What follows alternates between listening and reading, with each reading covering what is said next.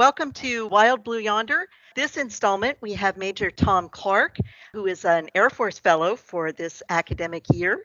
Could you tell me a little bit about your background before you were an Air Force Fellow?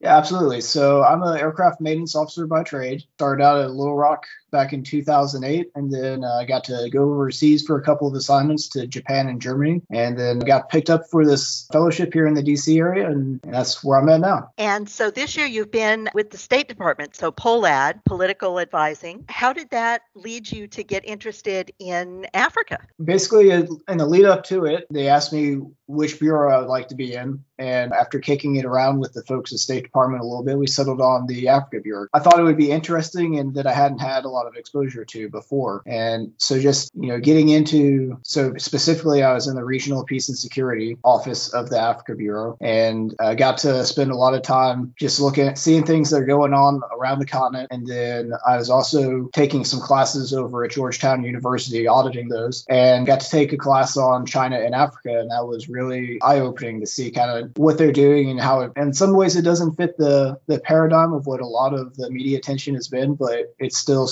a place of interest that the United States has to look at and figure out how to compete with China. So one of the most interesting features of your paper was considering a lot of the the resource and economic impact that Africa has and I think probably a lot of American consumers don't think about the things that go into their cell phones, but you did. So could you tell me a little bit about why we need to care about rare earth elements? Yeah, absolutely. Like you mentioned, cell phones, really anything that's modern technology uses at least one type of rare earth element. Yeah, they're those things that you know not many people have ever heard of. They've got really hard to pronounce names. Unlike their name kind of says, they're actually they're they're pretty abundant. They're just spread really thinly throughout the, the Earth's crust. And that process of actually getting them tends to be the, the hard part just because you have to go through a lot of a lot of soil to actually get enough to do anything with. And like I said, cell phones, any kind of rechargeable battery pretty much, uh, especially lithium ion batteries, uh, use some. But I mean, everything from a, a, laser to cell phones to the computer to the, you know, your iPad or whatever it is, any kind of consumer electronics, the things that really make the modern wor- world, the modern world, use those rare earth elements. And so, aside from just consumer electronics, this has a, a real impact on military supply chains, right? Absolutely. I mean, so just rare earth elements you look at like the F 35, it requires about 920 pounds of rare earth elements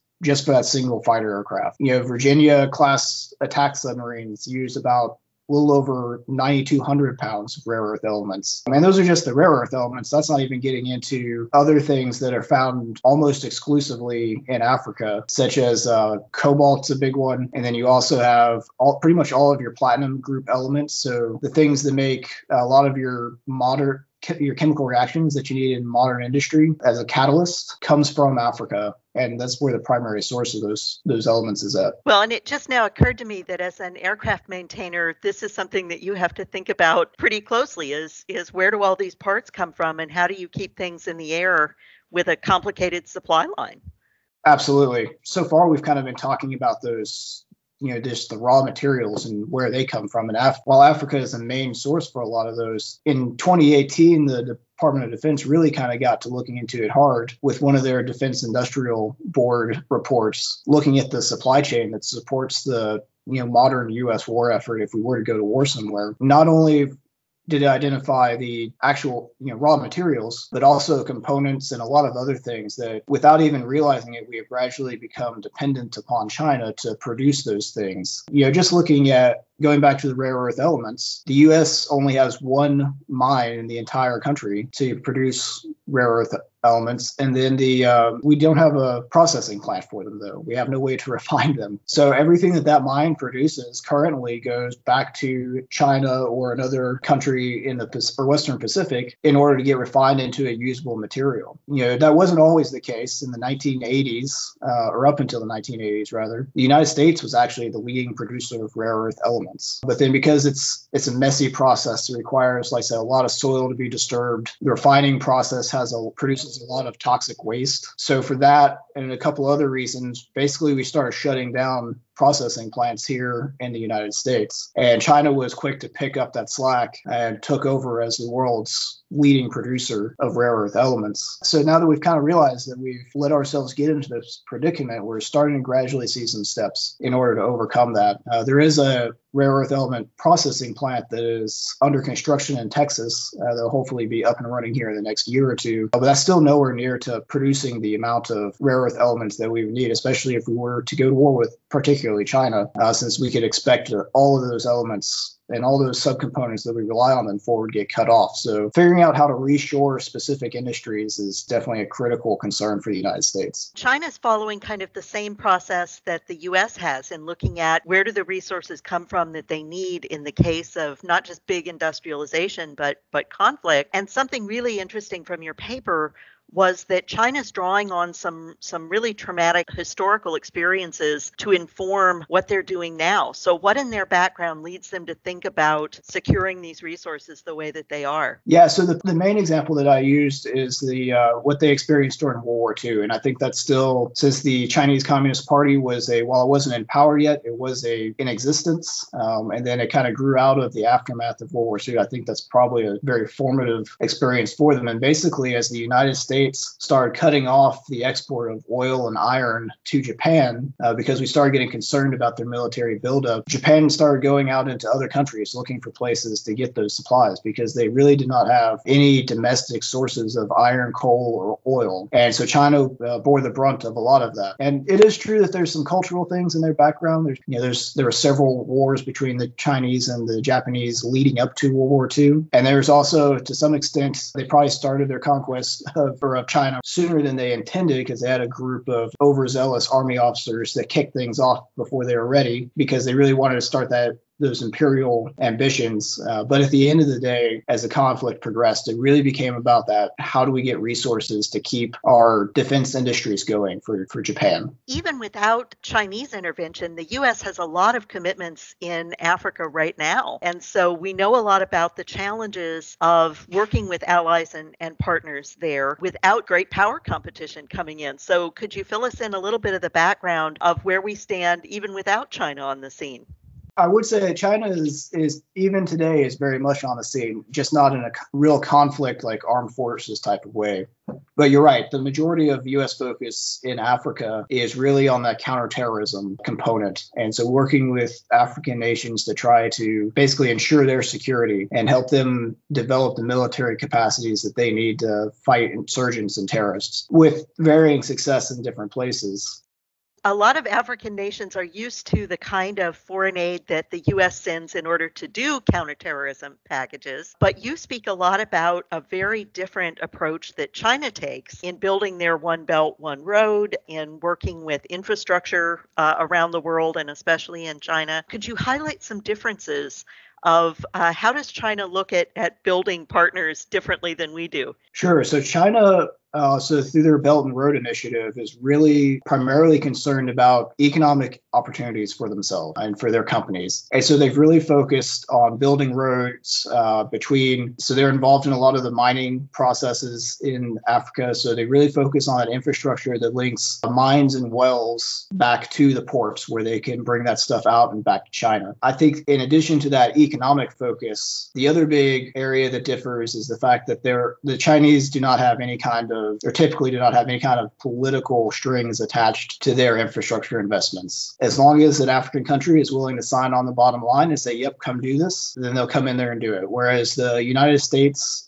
you know, we very much believe in trying to promote democracy and human rights around the globe. And so a lot of times when we provide foreign aid to African countries, it comes along with stipulations of meeting various democratic and human rights standards in order to receive that aid. To the, and even to the extent that sometimes we will cut that aid off midstream if a significant enough event happens to make us uh, really question that nation's commitment to especially human rights something that I didn't appreciate, and really until I was in the middle of an Atlanta to Johannesburg flight, was just how big the challenges are in terms of varying terrain, huge, huge distances. Even if you're in a, a jet plane, it's going to take you hours and hours to get somewhere. So, could you speak a little bit about just the, the geographic challenges and limitations when it comes to planning or thinking about Africa? Definitely one of the biggest, um, no pun intended, is just the sheer, like you said, the sheer scale of the continent. If we were thinking about theoretical air operations in Africa, especially if we're kind of still in an economy of force uh, type scenario. So, like, say we actually go to war with China and the Pacific is the combat zone, and we're doing something in Africa to support uh, those countries' security to basically give them the option to still conduct trade with us. You can probably, like, the closest existing Air Force installation is at Aviano Air Force Air, Air Base in Italy. And to get from Aviano just to the, the north coast of Africa is um, about 600 miles. You figure even in a fighter aircraft, that's still at least two and a half, three hours to, to get there, depending on how much fuel you're willing to burn. But if you want to go all the way to the southern tip of Africa, that's 5,500 miles. You know, so just to uh, you know kind of try to put that in perspective for folks, that's like flying from Miami, Florida to Seattle, Washington, and then back. That's that's about the flight from Aviano to the southern tip of Africa. So it, it's a uh, it's an extremely long flight, and just the just to make that flight would require probably somewhere in the order of two to three air refuelings, you know, just to get there. Not to mention getting back. That scale is definitely a huge challenge. For some of the other infrastructure in Africa, really it comes down to geography. You know, there's parts of the continent that are just really rugged, very mountainous, uh, where you're cutting through you know various like mountainous terrains and jungle and so trying to really roads are always problematic there's been a lot of emphasis on building them but between just the weather uh, so you go from a dry season where it just bakes all season, and then you s- switch to a flood season, and roads get swept. And roads and bridges just get swept away on a pretty routine basis. Same thing with rails and pipelines. It's you know you've got these pieces of infrastructure that require a lot of maintenance over a very long stretch of terrain in order to keep them operational. The other option that you've got, which unfortunately in Africa isn't really an option is inland waterways. You know, the US has tons of inland waterways, the Mississippi, Ohio, just to name a few. But really the only river in Africa that's truly navigable along the majority of its length is the Nile. Pretty much all the other rivers, they've got very short stretches where there's some boat traffic, but it's not like interstate commerce. It's just regional or perhaps getting across one of the large lakes that do exist in Africa. And that's largely just due to terrain uh, because the number of locks and canals that you would have to build is would probably make the Panama Canal look like a child's play. We've seen very vividly recently what happens when the Suez Canal is held up even for a, a couple of days. Absolutely.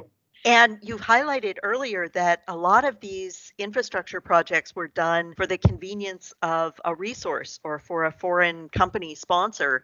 And so these don't even necessarily work for anything except transporting resources. It's not something that might be militarily useful if you needed to move population or get to strategic geographic points. It's kind of a mismatch of why they were constructed and why you'd need them yeah, there are there are a few railways, especially in East Africa, that were made for moving people. But yeah, for the most part, it's very specific of getting a, a commodity to a port to get it out of the continent. And so that was part of why when I was looking at the problem of the geography and how we might use air power to actually address that challenge, what it essentially came down to was using agile combat employments and moving forces around pretty rapidly to provide close air support, most likely actually to African ground forces as as they defend those various lines of communication, whether rail or road, there's still U.S. still has the chance to have access to those materials that we'll need. This is definitely an Air Force kind of media outlet, but I often run into people who think air power is just kind of magic, that if you don't have roads or you don't have a pipeline,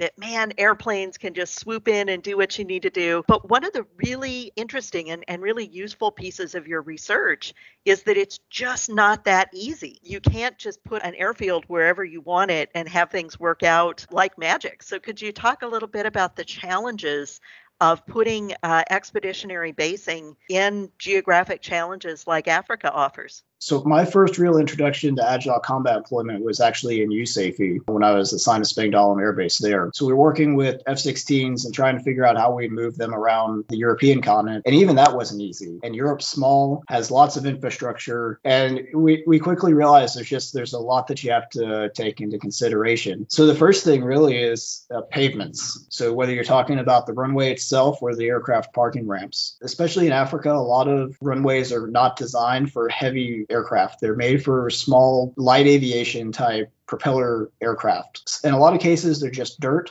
Um, and those I pretty much just said, yeah, that's that's probably going to be way too much work but you also have some that are are maybe usable. They're especially like the asphalt or some of the thinner concrete runways and parking ramps. You might be able to use those for U.S. Air Force fighter aircraft, but you have to be careful because for a given pavement, it's you know thickness and material. It's able to take a certain pounds per square inch of loading. And what a lot of folks don't realize is they look at F-16s and they go, "Oh, look, it's such a little fighter or a little airplane. It can't weigh that much." And then they look at say a C-17 and they go, "Oh man." Man, that thing is huge. But what a lot of folks don't realize is that the pounds per square inch under each wheel of a C 17 is actually lower than that of the F 16, especially when you've got it loaded up with fuel and, and bombs. And so you have to be really careful where you land strike aircraft, so whether it's F 16s, A 10s, F 15s, whatever. Uh, you have to be really careful where you land them because they can actually sink into the pavement, especially if it's some of that softer asphalt on a really hot summer's day in Africa and you come to a stop stop and you're sitting there trying to turn it and then you've got the aircraft ready to go and you look down and you realize oh wait the wheel has managed to sink an inch into the asphalt how are we going to get this thing out of here without tearing up the landing gear just the simple things like pavements uh, really a big issue that we have to consider. You know, also things like, you know, how do you get fuel to an airfield? The easiest way and the most economical way is to have a pipeline that runs right to that airfield. But like we already discussed, there's not a lot of those in Africa to begin with, and there's even fewer that are moving refined petroleum products into airfields around Africa. There's some along the coast uh, to supply the major international airfields, but when you start getting into some of the smaller ones, there's not. So now you start having to look at do we truck it in? Do we bring it in by rail? If you bring it in by rail, does a railway even come anywhere close? Because again, there's not a lot of railways in Africa. Most of them are focused along the coastlines. So how do you how do you just get stuff there is an issue. Another one that people don't think about is just cleanliness, especially for an F-16. It's really sensitive to uh, foreign objects. So little pieces of debris on the runway that can get sucked up by the engine and ingested. And you know, a lot of times, especially with modern engines, if it's just a little pebble or something, it one doesn't do that much. It just scratches the blades a little bit. But when you start getting a lot of that stuff getting pulled down the engine, now you start running into issues because you can quickly erode uh, blades to the point where they're in danger of failing. You know, maybe you get enough debris goes down that it starts to clog the little cooling air ports back in the turbine that keeps things from melting down. You know, if you have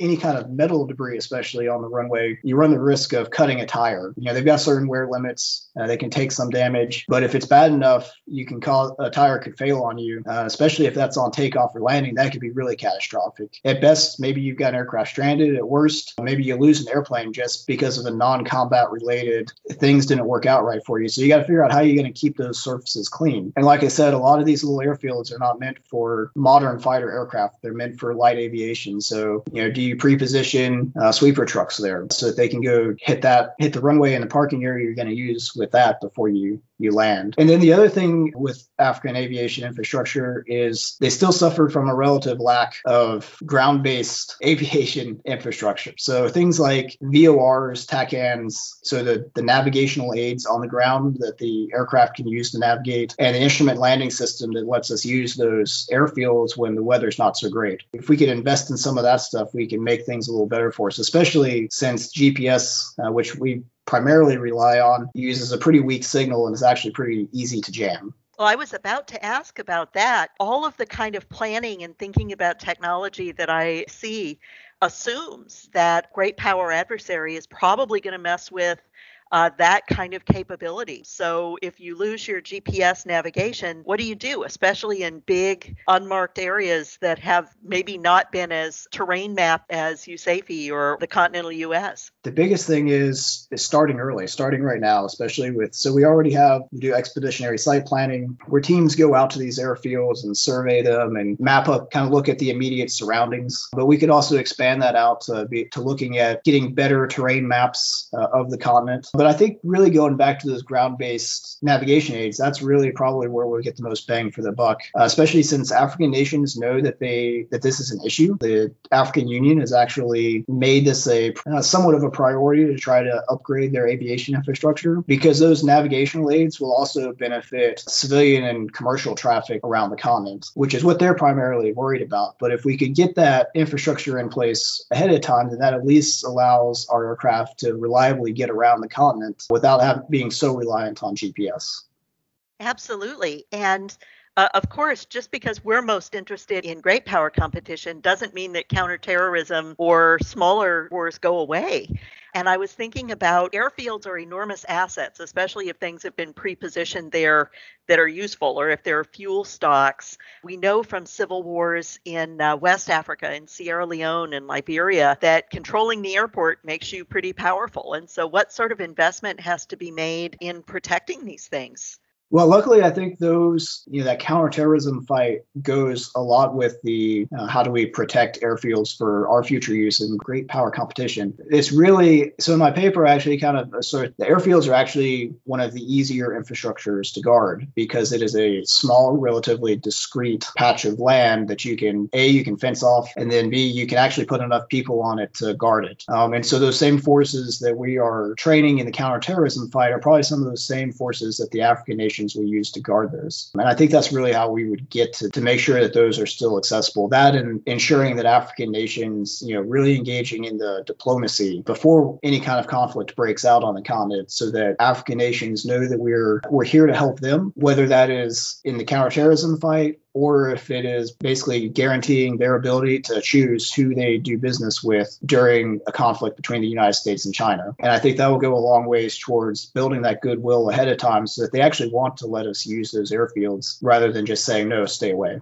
that really underscores what you said earlier uh, about the U.S. approach that it's trying to do things that are a win win for both parties, that this is probably going to help their civil aviation or, or their economic development. You've mentioned that the Chinese are interested in kind of resource futures, that a lot of their interaction with these countries is locking them into fairly long term resource contracts that seem, in, in retrospect, pretty one sided.